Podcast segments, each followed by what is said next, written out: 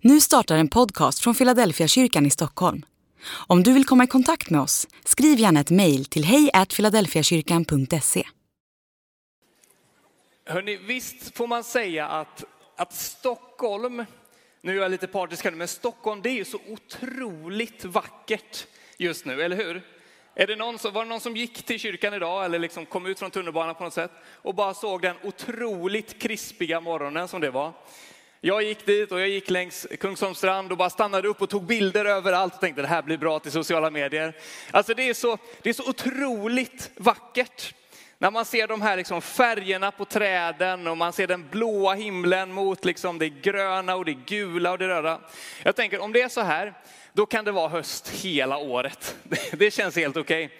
Sen insåg jag att det kommer ju bli grått också. Eh, och då är det inte lika roligt. Men jag tycker att det är så otroligt vackert just nu. De här sista, liksom, sista sommaren är på något sätt över och nu är, går vi in i, i hösten och det är vackert. Och jag tror att mycket av det handlar om, det är just de här kontrasterna i färgerna.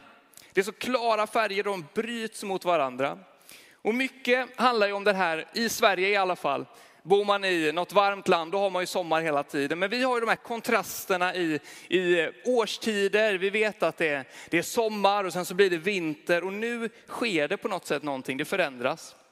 Och jag har tänkt på det här med kontraster lite det senaste, reflekterat över det och insett att vi lever i en värld med ganska stora kontraster. Där det en dag kan vara fred och lugnt och den andra dagen vara krig och katastrof. I olika länder det kan vara fint väder och sen så nästa dag så är det en naturkatastrof som bara bryter in och förstör. Vi lever i de här kontrasterna. Människor blir rikare och rikare, andra blir fattigare och fattigare. Det politiska samtalet blir mer och mer polariserat. Det är stora kontraster som vi lever i. Och idag eh, så har jag tänkt säga någonting om en biblisk kontrast. Nämligen den mellan förbannelse och välsignelse. Det är en stor kontrast, vi kan hitta den gång på gång. Just nu är vi inne i en serie i Philadelphia kyrkan när vi läser från första Mosebok, de första kapitlerna där, där det står att Gud skapar världen och människan och sen så händer en massa grejer. Det är liksom en ständig mix mellan välsignelse och förbannelse. Och hur ska vi på något sätt förstå detta? Hur kan det tala till mig och till dig idag? Det har jag tänkt säga någonting om idag. Och jag skulle vilja säga att jag kommer säga att välsignelse, det är grejen. Fastna inte så mycket i förbannelsen. Det är välsignelsen som är grejen. Men vi måste gå igenom förbannelsen för att komma dit på något sätt. Ska vi bara be en kort bön? Jesus Kristus, Herre tack för den här stunden vi får ha tillsammans. Nu ber vi att du ska öppna ditt ord för oss. Och att du ska öppna oss för ditt ord Herre. Öppna våra öron, låt oss få höra din heligande. Låt oss få se dig idag. I Jesu namn. Amen. Min tanke då helt enkelt, det är att tala lite idag kring den här spänningen, den här kontrasten mellan förbannelse och välsignelse. Och så har jag tänkt att avsluta med en utmaning som du kan ha med, en liten övning som du skulle kunna ha med i veckan som ligger framför. Det är min tanke med dagens predikan. Så den första då, det är förbannelsen. Låt oss tala lite om den. Följ med mig till första Mosebok kapitel 3 och vers 14 till 19. Så här står det. Då sade Herren Gud till ormen. Du som gjorde detta, förbannad ska du vara. Utstött från boskapen och de vilda djuren. På din buk ska du kräla och jord ska du äta så länge du lever. Jag ska väcka fiendskap mellan dig och kvinnan, mellan din avkomma och hennes. De ska trampa på ditt huvud och du ska hugga dem i hälen. Till kvinnan sade han, stor ska jag göra din möda när du är havande. Med smärta ska du föda dina barn. Din man ska du åtrå och han ska råda över dig. Till mannen sade han, du som lyssnade till din hustru och åt av trädet som jag förbjöd dig att äta av. Förbannad ska marken vara för din skull. Med möda ska du hämta din näring från den så länge du lever. Törne och tistel ska den ge dig du ska äta av växterna på marken och du ska slita för ditt bröd i ditt anletes svett tills du vänder åter till jorden. Ty av den är du tagen, jord är du och jord ska du åter bli. En munter text att börja den här söndagen med. Jag vet inte om, om du, kanske, kanske har du aldrig hört talas om eh, den här berättelsen eller så har du gjort det om Adam och Eva.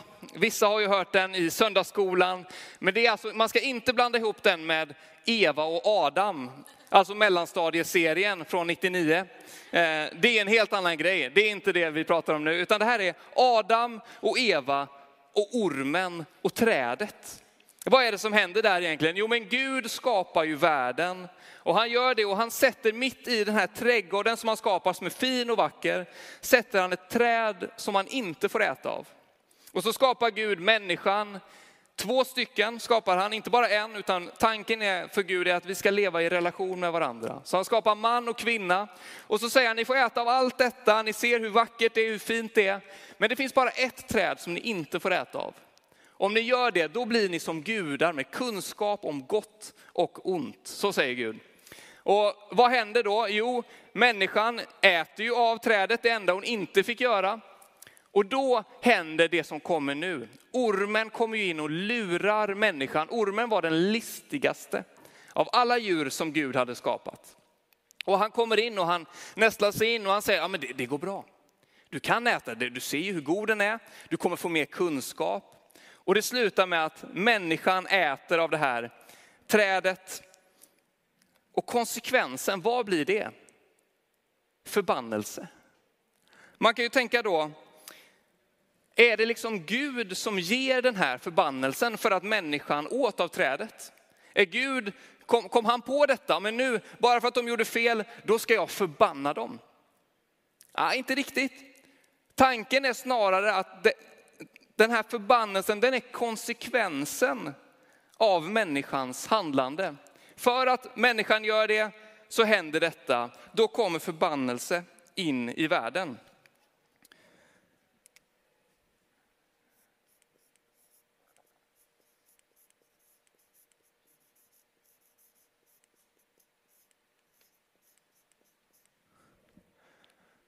Det är lite klurigt ibland att skriva på tavlan, men jag tyckte det blev ganska rakt. Ni ser här, förbannelsen kommer in i vår värld. Och någonting sker där. Gud talar och han talar till ormen och han talar till kvinnan och han talar till mannen. Och det är några saker som händer som vi ska skriva upp här. Det står att det bildas ett fiendskap. Jag ska byta penna. Oj, tack.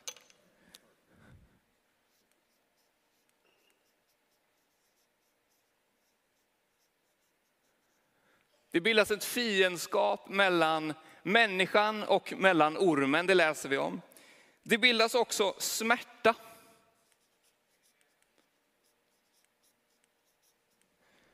Men när kvinnan ska föda så kommer hon föda under stor smärta. Och det blir det som jag kallar för slit. När mannen ska arbeta så ska han kämpa. Jorden kommer inte ge det som han hade önskat. Det kommer bli svårt. Han kommer få kämpa för det han ska göra. Alltså en samling ganska negativa konsekvenser som kanske många av oss kan känna igen oss i. Någon gång går en relation sönder, det blir ett fiendskap mellan mig och en annan människa, det blir ett fiendskap mellan olika länder. Någonting går i kras. Människor upplever smärta. Livet är inte alltid bara liksom lördag och vackra promenader och kaffe i solen, utan det är ibland smärta, även om vi inte vill det. Och vi får slita, vi får kämpa i livet. Det är liksom en del utav livet. Det här är tre ganska naturliga konsekvenser av vad som händer om vi läser Bibeln. Så förbannelsen då, det är konsekvensen av att vi har velat ta Guds plats. Vi har velat placera oss själva i centrum, säga att det är vi som ska ha kunskap, det är jag som ska skapa min egen lycka. Och då blir ju allting blir bara en konsekvens av om jag lyckas eller inte. Och jag vill alltid ha mer. Det är någonting mänskligt i att vilja ha mer. Vi vet ju om detta. Alltså när vi själva skapar vår egen lycka, när vi själva ska vara i centrum, vad blir det av det? Bibeln är ganska tydlig. Det blir förbannelse. Vi ska fortsätta, vi ska läsa en till bibelvers. Följ med mig nu till kapitel 4, bara ett kapitel till. Där vi läser om Kain och Abel. Så här står det. Kain sade till sin bror Abel, kom med ut på fälten. Där överfall han sin bror, överföll han sin bror och dödade honom. Herren sade till Kain, var är din bror Abel? Han svarade, det vet jag inte. Ska jag ta hand om min bror? Herren sade, vad har du gjort? Din brors blod ropar till mig från marken. Förbannad ska du vara. Bannlyst från marken som öppnat sin mun för att ta emot din brors död, blod som du har utgjutit. Om du odlar marken ska den inte längre ge dig sin gröda. Rastlös och rotlös ska du vara på jorden. Här händer ju någonting, det tar ett steg till. Märkte ni att förbannelsen var inte bara generell, utan den var riktad till Kain. Kain hade ju en bror Abel och de började liksom tävla lite, började jämföra lite vem som offrade mest. Och så insåg ju Kain att Abel, han ger ju mycket mer. Jag kan inte riktigt ge det. Och han blir vred, han blir svartsjuk. Och det slutar med att han har ihjäl sin egen bror. Inget att rekommendera. Men det som händer, det är ju att han blir liksom distanserad från Gud. Ni är med på den tanken? När, när det blir personligt, när, när Kain får ta emot den här förbannelsen från Gud, så kan han inte leva i relation med Gud längre. Det bildas en distans. Mellan Kain och Gud. Han måste lämna, han får dra bort, han får vara på en annan plats. Han kan inte vara i närheten av Gud själv. Kain försökte ta saken i egna händer. Han började jämföra sig, han började tänka på vad alla andra gör. Det slutar med ett mord, det slutar med en distans till andra människor. Ut ibland så tänker jag att jämförelse, att bara sätta upp, vad gör den där, vad har den åstadkommit? Det skapar i längden bara distans mellan oss. Tanken är inte att vi ska jämföra oss med varandra. Tanken är ytterst sett att vi ska ära Gud med det vi har, med de gåvor vi har. Men alldeles ofta så använder vi den här, de här gåvorna för att liksom visa hur bra vi är eller visa hur kanske dåliga alla andra är. Det är inte tanken. Det, det skapar distans. Så Kain drivs bort. Och vi går vidare direkt. Man kan också tänka att redan efter fyra kapitel så sker det första mordet. Det gick ganska snabbt. Det är som i en deckarserie på TV4. Liksom. Det börjar direkt, alltid, med ett mord. Och sen så får man försöka lappa ihop det efter det. Och det är det som kommer ske i framtiden. Men vi ska gå vidare nu till kapitel 6 och vers 5. Och läsa om Noa, ännu en person i Bibeln. Herren såg att ondskan på jorden var stor. Människornas uppsåt och tankar var alltid och alltigenom onda. Då ångrade Herren bittert att han hade gjort människor på jorden. Herren sade, Människorna som jag har skapat ska jag utplåna från jordens yta och med dem alla fyrfota djur, kräldjur och himlens fåglar. Jag ångrar att jag gjorde dem. Det här är ju en ganska deprimerande bild får man ju säga ändå, eller hur? Alltså människan var alltid och allt igenom ond. Tankarna var onda. Det finns inte mycket positivt att hämta här nu. Om du tänkte nu ska jag gå till kyrkan idag för att få positiva nyheter. Stanna kvar, det kommer. Men nu är det deppigt. Alltså det, det som skedde här är ju att de hade onda tankar.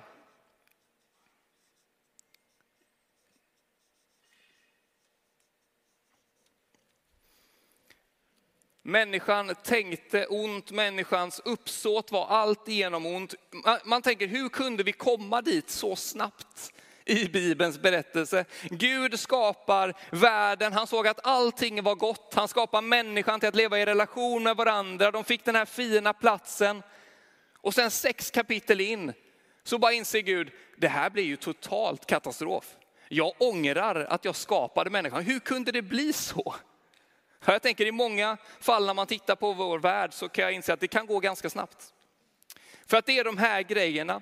När förbannelsen kommer in i världen, när den får fäste, vad händer då? Jo, det bildas fiendskap mellan människor. Vi får smärta, vi får slita för det vi gör. Det skapar en distans mellan oss och andra människor, en distans mellan oss och Gud. Och vi får onda tankar, vi får onda uppsåt. Alltså de första tolv kapitlen i Bibeln, det är ganska mycket fritt fall. Men sen, nu då, kommer ju vändningen. Nu vänder det. Sen kommer kapitel 12. Och vi ska läsa om Abraham, Abrahams kallelse. Så här står det i kapitel 12 och vers 1 till 3. Herren sade till Abraham, lämna ditt land, din släkt och ditt hem och gå till det land som jag ska visa dig. Jag ska göra dig till ett stort folk. Jag ska välsigna dig och göra ditt namn så stort att det ska brukas när man välsignar. Jag ska välsigna dem som välsignar dig och den som smädar dig ska jag förbanna. Och alla folk på jorden ska önska sig den välsignelse som du har fått. I Svenska folkbibeln så står det, genom dig ska alla folk bli välsignade. Alltså om vi har den här ena bilden här av förbannelse och allt vad det innebär. Om vi drar ett streck mellan det. Så skulle man kunna säga att nu i kapitel 12 när Gud väljer ut en person som heter Abraham. Och så säger han genom dig, då kommer någonting nytt. Då ska jag föra in någonting nytt. Vad är det då?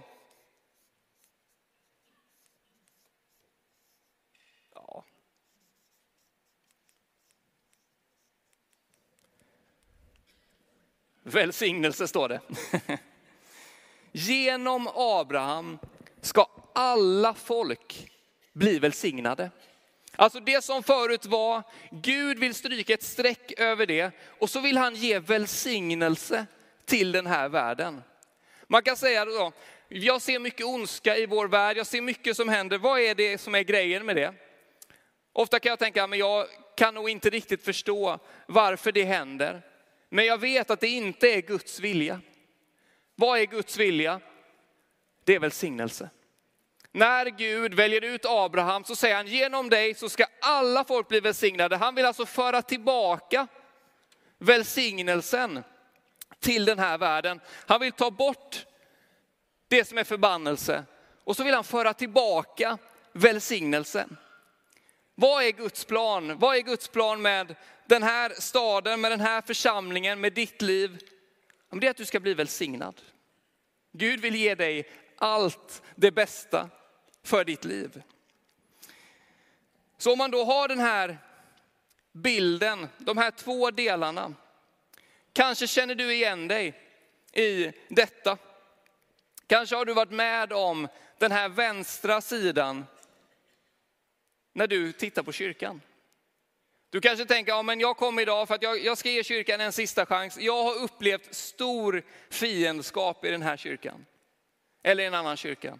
Jag har upplevt att mycket smärta, mycket slit. Jag har fått liksom onda tankar när jag tänker på Gud, när jag tänker på kyrkan, när jag tänker på andra människor. Jag tror att jag har en hälsning till dig från Gud idag. Han vill ge dig välsignelse. Gud vill komma med välsignelse in i ditt liv. För det som hände här, det var inte Guds tanke, det var människor som orsakade detta. Men Gud, han vill ge välsignelse till dig.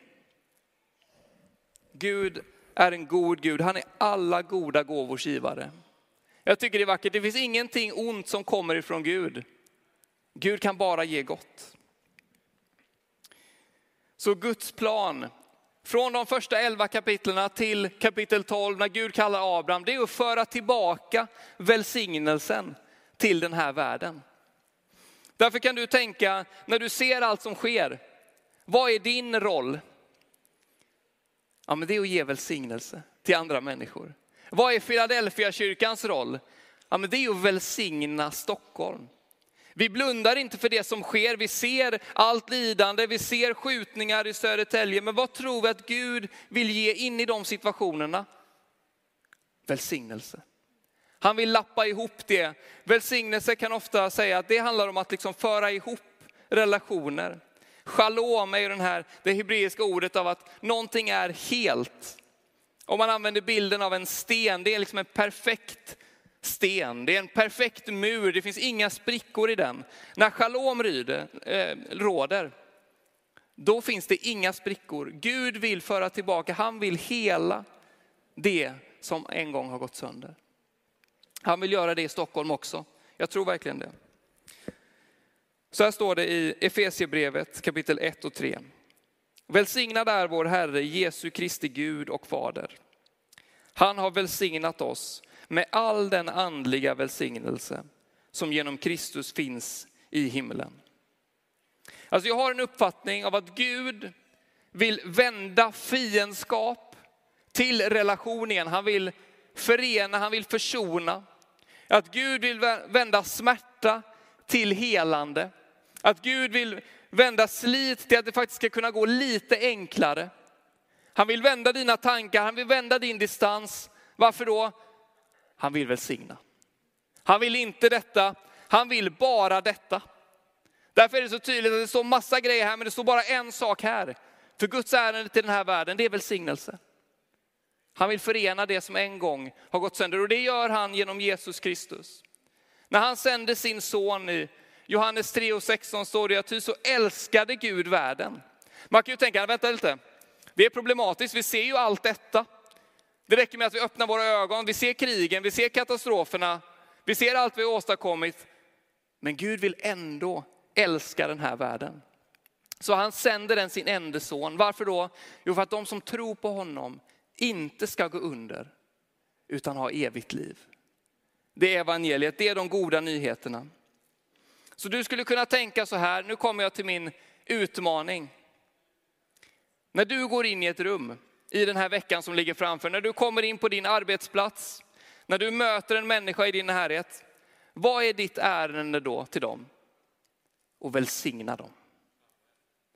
Välsigna dem, ge dem allt det goda som du har, som du har fått ta emot av Gud. För han har välsignat dig, du kan välsigna andra.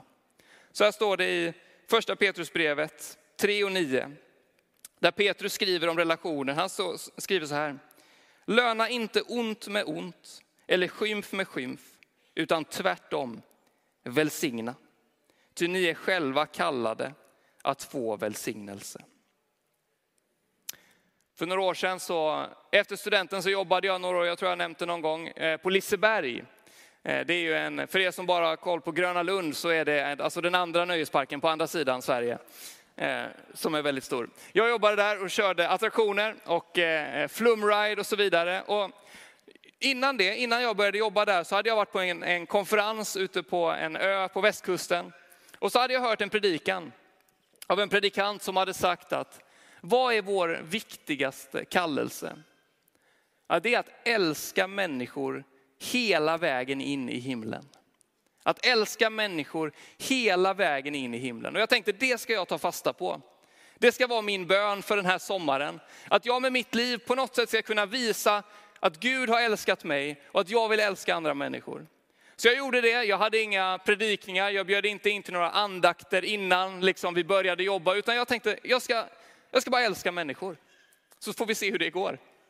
Och jag gick där hela sommaren och jag körde attraktionerna och det kom många gäster. Och i slutet så kom en, en kollega fram till mig, min sista dag. David hette han.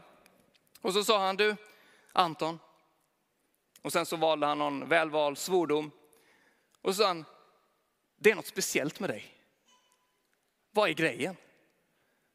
Och så fick jag berätta för honom, ja men det handlar om att jag tror på Jesus.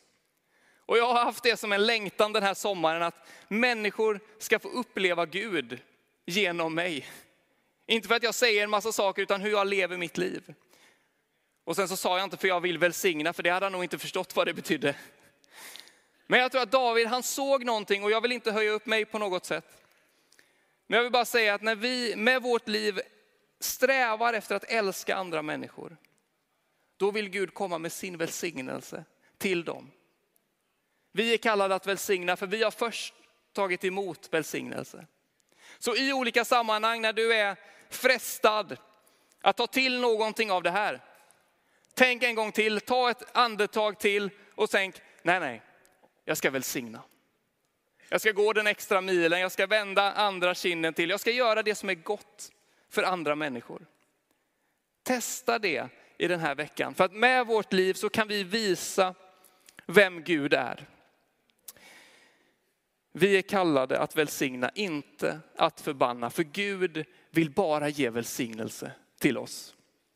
Han vill bara att vi ska ge välsignelse till andra. Nu ska du få lyssna på en sång. Och ta den stunden, lyssna, ta in, kanske vill Gud säga någonting till dig. Sen kommer, vi, kommer jag komma upp igen och öppna upp förbönsplatserna. Men lyssna till den här sången.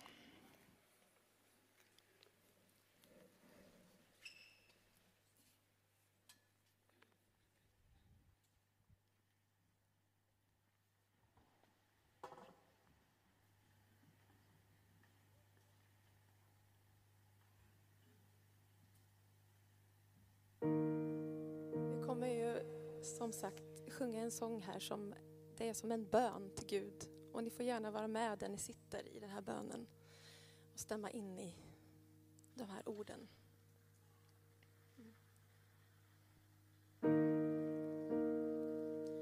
Jag ber dig Gud, ge mig kärlek och ett hjärta som är stort som kan visa på din kärlek för vår jord som du gav din son. Jag ber dig Gud, lär mig att älska med en kärlek som du. Med kärlek som gör att alla gränser suddas ut lågan så stark att alla ser att du finns här. Gud, låt mitt leende få berätta vem